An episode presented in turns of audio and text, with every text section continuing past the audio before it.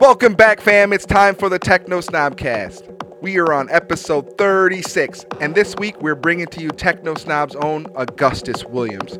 Beginning his career in 2003, learning from Detroit DJ and friend Jesse James Woods, Augustus would play his first show shortly after, and the rest, well, that's history. Having releases on Hijack Detroit, label and Subdivision Records, playing at virtually every club in the city, his career began moving early and has moved at an incredible pace ever since. He became part of the Techno Snob crew shortly after we opened our doors and has been a pivotal member ever since. Gus is an all around techno master, so it's a real treat for us to bring you his mix today. You can find all of his links in the description below, and just remember follow us, give us a like, a share, and we'll continue to bring you good music, good vibes, good people. Peace.